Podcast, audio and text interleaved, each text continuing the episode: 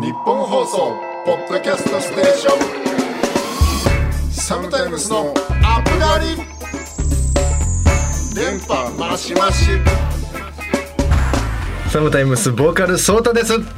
11月7日配信第27回。サムタイムスのアップガリでございますけれども。ちょっとですね本日ギターの、えー、滝さんが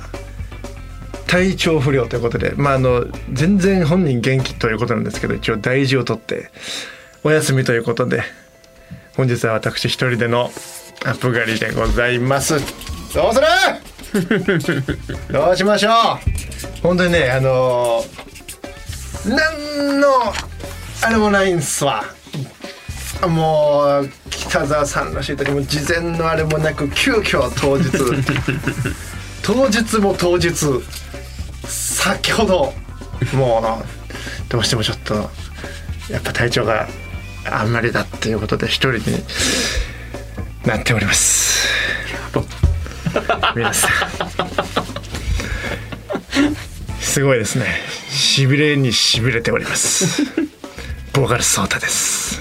よろしくお願いします。やばいです。というわけでどうしていきましょう？とりあえずどうしていったらいいんだろう？今日からあのクイズ。ミリオネアのあの困った時の4択をね。困った時に4択をやる。50-50と。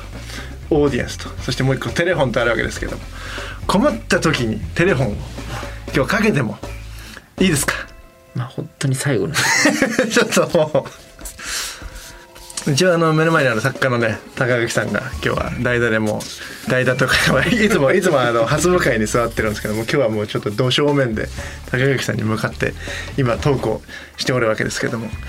まあまあまあ楽しくやっていきましょうか。私一人ですけど。ね。一応1年以上ラジオやってるはい。一応1年以上ラジオやってるんですけど。まあね一応一人ラジオもまあ散々聞いてきてはいるんですけど、まあいざこう野に放たれるとねちょっとまな板の上の恋というか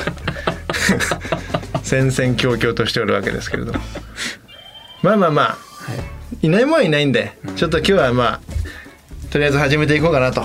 思いますけれども。まあいろいろお知らせがねあの実はございます。何を隠そうあの先週の31日はあの5週目の月曜日ということでお休みいただいてましたんでね、えーアップ狩りが2週間ぶりということでいろいろと溜まっております。まずはですねリリースパーティーのメンツが発表されました。ありがとうございます。こちら12月7日にリリースされます。サード EP のホープ EP なんですけれどもこちらの EP のリリースパーティーニスト開催することが発表されました。そしてこちらゲストがですね超豪華ということで改めてご紹介させていただきます。まず黒い。レベルメイト黒いちゃん。そしてザ・シェフ・クックス・ミー。プニプニ電気。夜な夜なウィーケンダーズの計4組のゲストということでこれはもうねあの僕らリーグっていうのを今年ですよね。2022年。4月6月8月とまあやらせていただいて。まあその時は結構ブッキングっていうんですかね。その対バンの相手ねツーマンライブシリーズで何本かやらせていただいたんですけどまあどうしようああしようっていうんでいろいろとこう時間がわりかしかかったことがあったんですけどもう今回ねこのニストに関してはもうパンパンパンパンパンともう順調にみんな「あ出ます出ます」みたいな中ででもすっごいもう超スムーズに4号4組バーンと決まってまあね景気のいいパーティーなんですよ。これねほんと本当にこのメンツ今もうフェスへ出ればわーわーわーわーなりますからねこのメンツ今。こんなメンツが集まる。しかもこの年明け一発目ですよこれ。1月15日に新年一発目のライブとしてねこのメンツやっぱもうめちゃめちゃいいと思うんであのね。ぜひぜひ皆さん遊びに来てくださいということで日程はあの来年の2023年1月15日会場はこれ恵比寿リキッドルームとなっておりますんでこちらも最速選考2次選考ぐらいまで行ってるのかなもう今。なんでねもうあの二次選考終わってるか。31まででした。そうですね、だからもうその次のやつで結構今ねやっぱもちろんいい感じに数字動いてますんであのぜひぜひチェックよろしくお願いいたします。ということで11月7日はね鍋の日と いうことなんですけどもちょっとファーストテレフォンいいですか？ここら辺で。いや早くないですか？ちょっと。ちょっと早くないですか？早いですか？もうちょい頑張ります。もうちょい頑張りますか、これまあもしいやこれもし一生一種類の鍋しか食べられないとしたら何鍋を選ぶ？鍋の締めが麺派なのか雑炊派なのか鍋で食べられるお店の一品料理もつ鍋屋さんなるほどなるほど、ま、何鍋を選ぶ？これでも俺こないだあのーなんかおかしいなと思っていたというか僕実はバイト鍋屋なんですよ。もともと大学の時に。鍋屋のバイトで4年間ずっと赤からっていううん知ってます？赤からってちょっと辛い鍋屋さんの。赤い看板の。そうそう赤い看板の名古屋の。あそこでずっとまあ働いてて、まあ、鍋めっちゃ結構好きで。でまあ赤からは結構辛い鍋じゃないですか。で辛い鍋わりかし食べてもまあそんなにお腹下ることもないんですけど。あの今まあこう生活してて結構手っ取り早いじゃないですか鍋って。だからその晩飯めんどくさい時とか鍋うちしょっちゅうやるんですけど。で本当にめんどくさいんでただ水入れてもう昆布だけ入れて出しとってで適当に豚バラだ白菜だをポン酢で食べるみたいの結構好きでしょっちゅうやってたんですけど。なんかもう最初気づかなかったんですけどあまりにも回数やってるうちにそれ食べた後俺毎回お腹壊すなと思ってちょっとこの間不思議に思って。で果たしてその原因が家のなんか鍋に自分が使ってる鍋になんか細菌が付着しててとかなのかと単純にその肉の茹で具合が甘いのかとかなんかいろいろ思い出してた時期にこの間全然別の昆布だしじゃなくて普通に市販のちゃんこ鍋の素みたいなやつで。なんかブルンブルンの袋にそうそううそうそうそう。あのなんか洗濯洗剤の詰め替えよみたいなやつの。あれに入ってるやつ。この間人友達が来たんでそれで鍋食べたんですけどその時何にもならなくて。同じ鍋だし具材だし豚バラも入ってるしお腹壊れないなと思ってあれなんでだろうと思ってでその次の次の日ぐらいにまた面倒くさくなって昆布で出し取ったら腹壊したんですよ。これ絶対昆布だと思って調べたらなんか昆布ってその食物繊維が入りすぎててであと要素っていうなんか栄養素があるらしいんですけどそれのそのなんだろう栄養値のその要素の数値がめちゃめちゃ高いらしくてそれがしかも水によってかなり外に出る食材っていうことで要素に当たってその体が不調起こるっていう人はいるらしいんですよ。体質的に合わない。そう体質的に昆布が合わないっていうことが俺この間初めて分かって。ただしゃぶしゃぶとかめちゃくちゃ好きだから結構ショックだなっていう。そう本当にこの2日3日前の話なんですよそれ気づいたの。だから今後ねそうだから逆にその一種類の鍋が食えなくなったんですよね。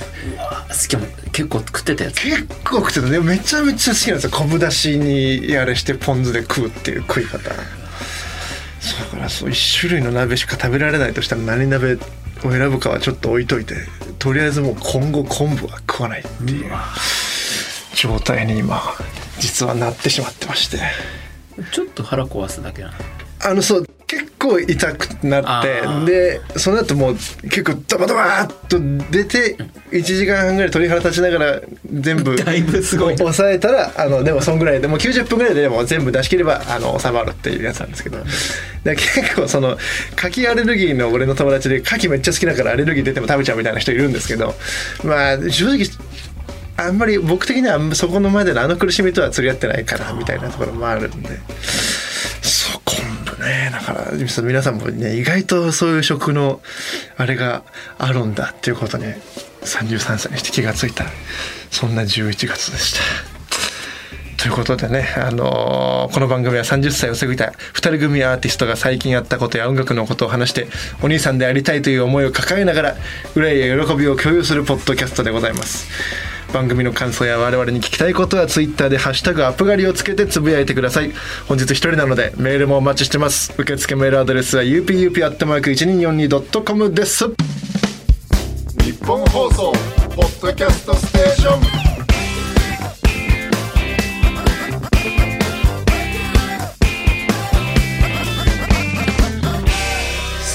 スのアップガリサムタイムスボーカルソータです。もうちょっと先ほどの締めくくりで一人だからメールもどしどしお待ちしてますとか言ったんですけどよく考えたら来週の分も俺一人なんですよね。全然関係なかったんで大丈夫です。収録。収録ですから。めちゃめちゃなんか生放送っぽくやっちゃったけど。全然大丈夫です。いつも通りあのまあ一人お疲れ様でしたぐらいのメールはあのああったら心がねぎらいをね。ねぎらいはちょっとねぎらってほしいな。ということで、はい、メールが今日は来てますんで。俺意外とメールも初めてだなやぶのあ確かラジオネームおっとっとっとさん。新しいアーシャ見ました。秋晴れの青空をバックに爽やかな雰囲気で佇む二人。めっちゃエモです。写真のテーマとか撮影時のお話があったら教えてください。ということで。すありがとうございます。そう新しくしたんですよねアーシャを。めっちゃ良くないですか？めっちゃいいんですよ秋晴れの青空をバックにそう。だからそうそもそもだからねあのなんかもうちょっと毎回その僕ら結構いろいろ撮るたんびになんかちょっとポップになりすぎるみたいな節結構言われてて多分多分そのいろいろ人となりとかも知っていただいてるあれがあると思うんですけど結構アッパガリのツイッターとか見てるとなんかやっぱあんまりちょっと音楽性とこの喋りのギャップがとかよく言われるんですけど結構アーシャもそれがちょっとよくあるからもうちょっとなんか柔らかいけどアーティスト性もありつつうんみたいなラインをちょっと今回まあ狙っていきましてまあちょっとねだから今までのアプローチと一新した感じでちょっと今回のアーシャは撮らせていただいたんですけどもあのーまず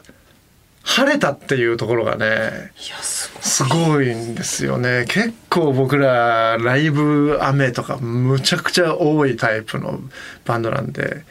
リハも雨とか、リハンいやそうなんですよ。もうねとにかくなんかね2人して動くと結構降るんですよ。だからもうね大体しかも今回本当日程1日でもうそこしかありませんみたいな日だったんでもう雨だったらもう終わりだなみたいな。まあスタジオの案みたいのも一応あったんでまあそっちに切り替えだとか言ってたんですけどまあ見事にあの晴れまして。だからその撮影時のね。であそこね場所を言っちゃってもいいんですよね。別にロケ地の場所とか。そうなんかちょっとまあ千葉の山奥。山奥でもないな。全然めちゃめちゃ海沿いのある砂丘みたいなところなんですけど。砂のねあの足元に生えてる草みたいのがあるんですけどそのあそこのロケ地に入っていく、まあ、車をつけるぐらいのところで車つけてから100メートルぐらい歩いていくとあのロケ地の場所があるんですけどその入り口のね車をつけたところの看板に、まあ、ここに生えている草にはまあ実がなっているんですけども毒ウツボとかいう猛毒の実です。最初甘いですが後からじわじわと苦しみに襲われ死に至りますので絶対食べないでくださいみたいなのが書いてあって「もう怖っ!」とか言って。うそうあの写真に写ってる。映ってるあの足元の草実は実がついてる毒なんですか？全部毒なんですよ。猛毒。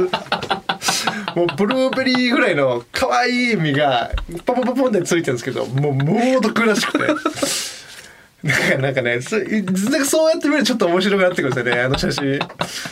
猛毒の猛毒の草の上にこう青空で佇んでいる、まあ、今回のアーシャっていうことで。デスメタルバンドみたいな。いや本当そう猛毒の足猛毒の足だから本当は足元紫でもよかったぐらいなんですけどそうそうだからちょっとねそういう視点であの見ていただくとなんかより より何かが伝わるかなという ところもあるんで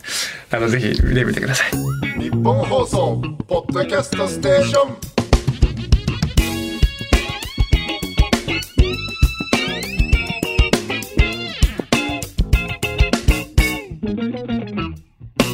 サムタイムスのアップガリサムタイムスボーカルソータです。サムタイムスのアップ狩りお届けしておりますけれども。ということで。いやソータさん、あれ今日フリートーク。はい。ソータさんの番で。はい。一人でできます？いやここいつもマシ一人なんですよ。あマジですかここここだけは唯一あの、はい、いつも通りと変わんないんで。まあちょっとだから今日はねあーだからここれちょっとだから聞いてるんだよな。聞いてこれひょっとしたらちょっと怒られちゃうんですけど僕、うん、あの奥さんとか嫁の話であのねあんまりこれさ全然今まで喋ったことないんですけど結構すっとぼけてるというかすなんか抜けてるところがある人でまあなんか分かりやすく一個例言うと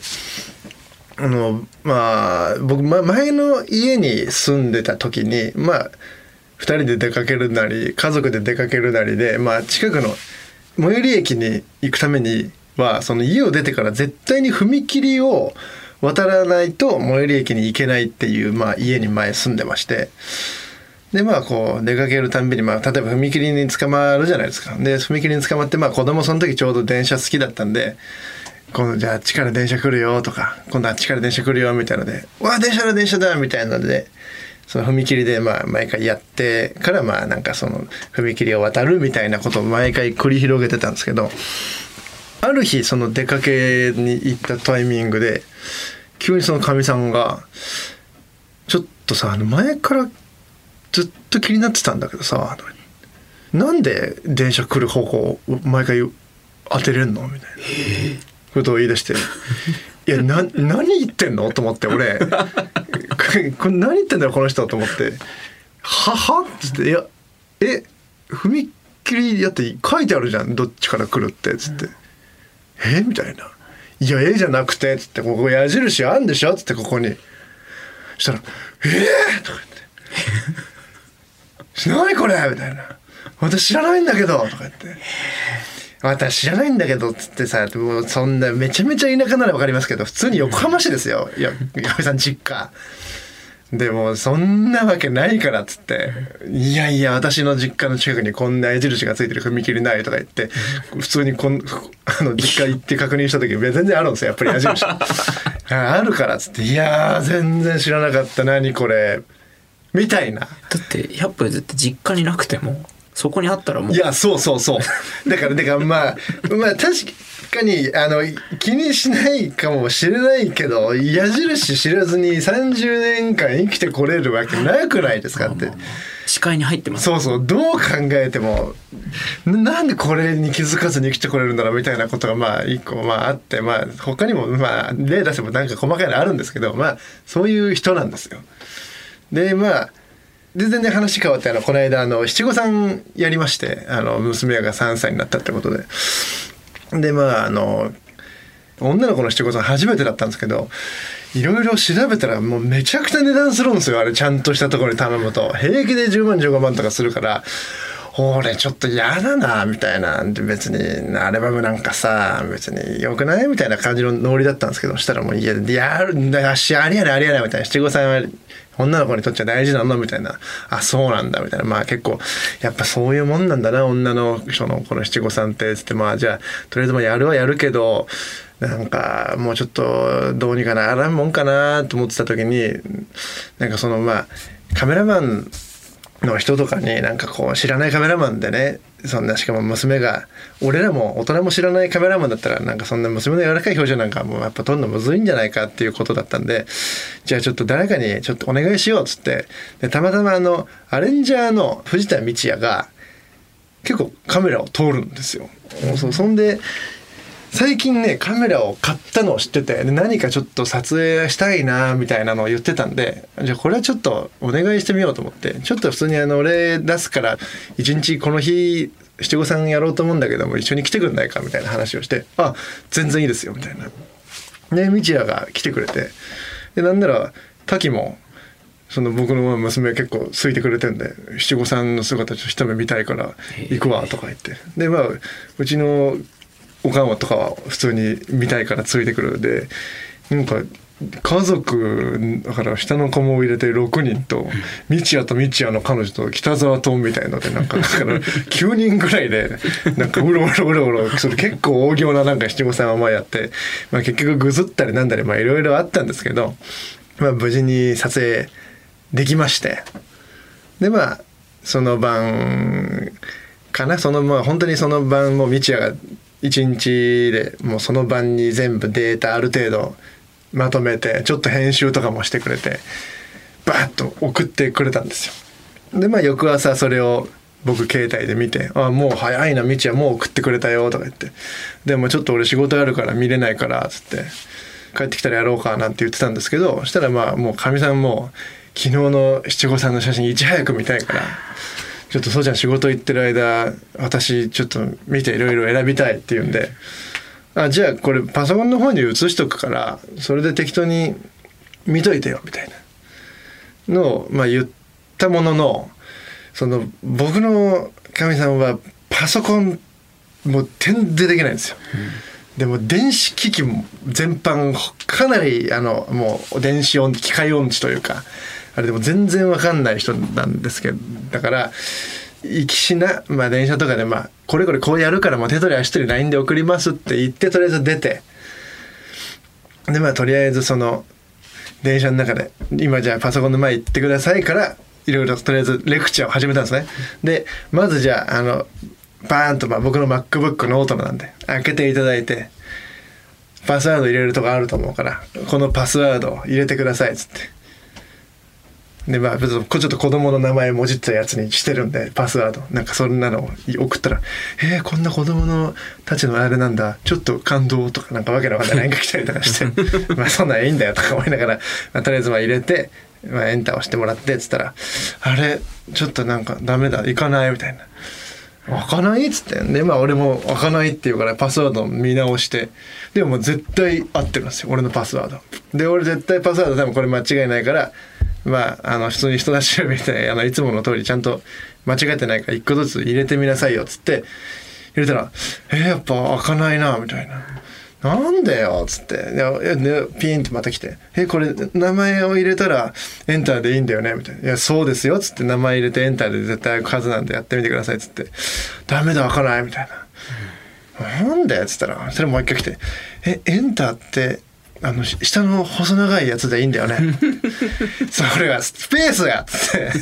それはスペースじゃないですかっつって。もうもうそこでもやっぱ結構愕然としたんですけど。どんいや右側のでかいやつねエンターっつって。いやいます周りに。興味 興味ですよ2022年の10月の後半でスペースのことエンターだと思ってる一般の人いますと思って。これもうそれでも結局いや右側のあれがエンターだからって言ってまあ開いたんですけどもうそのレベルだったら絶対こっからの説明無理だから帰るまで待っててくれっつって、まあ、結局家帰って、まあ、僕と一緒に選んだっていう話です。これでもそうだそう。聞いてるんですか？これね聞いて毎週聞いてるんですよ。結構月曜日で聞くんでちょっとあんかひょっとしたらちょっと怒られるんですけどなんで言うんだいみたいな ことにはなるんですけどまあちょっとすいませんあんまりにも衝撃的だったんで。そういうよくありますよ。スペースとエンタ間違えるのは。絶対嘘！俺を俺元にしようとしてる。しょうがないですよねそんな詳しくない人。うわめっちゃうなずいてるし怖怖悪くないですよ。怖っ。俺いよいよ一人なのに今日。どんどん立場が悪くなってってる。怖全然奥様悪くないですね。あの踏切もしょうがないと思います。うわなんか絶対チャレンジした言ってたこと違うこの人。絶対。踏切の時にそんな顔してなかったのに。一人これ早く戻ってこい。なんだよ滝よ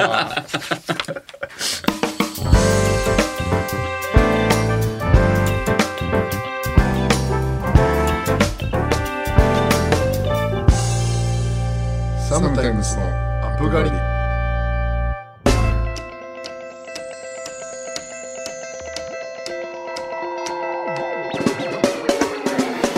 そろそろお別れのお時間です。ということでサムタイムズからのお知らせをもう一回言いたいと思います。えーとにかくですね12月7日にリリースされますサード EP の「ホープ EP なんですけれどもこちらの収録曲そして初回限定盤についてくるブルーレイディスクの内容等々が、えっと、この間の水曜日に発表となりましてまあもうねようやくここまであのお知らせできる段階ということは、まあ、あと一月ぐらいに迫ってるわけですけどもぜひぜひチェックしていただきたい内容となっておりますんでまあ実際にこの CD を版で出すのも昨年のファーストアルバム以来ということであのなんかいろいろ楽しみにしてますんでこちらもねぜひぜひチェックお願いいたします。そしてそちらの EP のリリースパーティー、えーニストが、えー2023年1月15日恵比寿リキッドルームにて開催されます。こちらゲストが本当に豪華で黒いザ・シェフクックスミプニプニ電気米穴ウィークエンダーズの計4組をお迎えしての一大パーティーということになっておりますのでこちらもぜひぜひチェックよろしくお願いいたします。その他最新情報は我々サムタイムスのツイッターやインスタグラムホームページをチェックしてください。この番組は月曜の夜7時頃に更新されますんでまたここでお会いしましょうと。いうことでああまああのまたね皆さんお気づきかと思いますけど来週も一人でやりますんで。はい。よろしくお願いしますね。ねぎらいのメールお待ちしております。です。ということでここまでのお相手はサムタイムスボーカルソータでした。